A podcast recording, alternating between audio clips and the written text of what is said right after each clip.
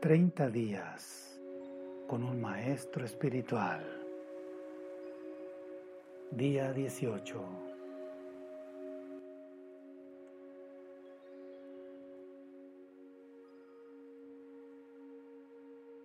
Al iniciar el día, reflexiona y entrégate a Dios. No te preocupes por el vestido o la comida, pues pueden volverse demasiado importantes para ti.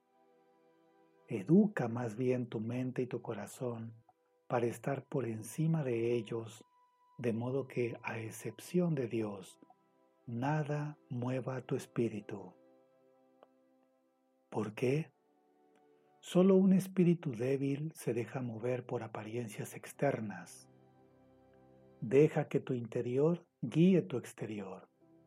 Solo así encontrarás contento. Si eres rico, alégrate por ello, pero acepta de buena gana lo contrario. Adopta la misma actitud con respecto a la comida, los amigos, la familia, la salud o con todo aquello que Dios te dé o te quite. Entrégate a Dios y deja que Él te dé lo que quiera. Acepta con alegría y gratitud lo que te den y tómalo como un don de Dios. Sea que lo hayas escogido o no, reconoce que al recorrer ese camino estás siguiendo lo que Dios quiere de ti.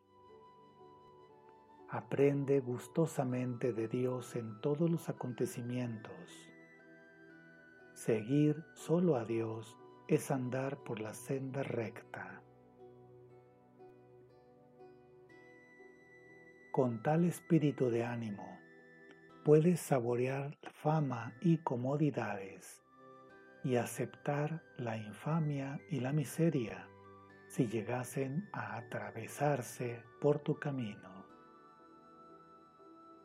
Come con alegría, con gusto y con conciencia plena. Y si quieres ayunar, mantén el mismo espíritu. Esta es probablemente la razón por la que Dios llena de molestias y sufrimientos a quienes más quiere. De otro modo, su inmensa bondad no lo podría permitir.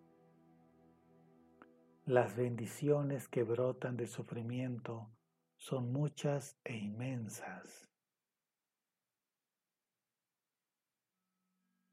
Y durante el día vas a reflexionar y a realizar lo siguiente. Aprende de Dios en todos los acontecimientos. Y al terminar el día, una vez más piensa esta noche en el camino que Dios te ha propuesto. Pregúntate, ¿cuáles son los problemas que debes trabajar ahora mismo? ¿Cómo crees que puedes trabajar esos problemas? Y vas a terminar esta noche con un cierre, con una oración fuerte y profunda, con tus ojos cerrados, de pie, sentado o acostado.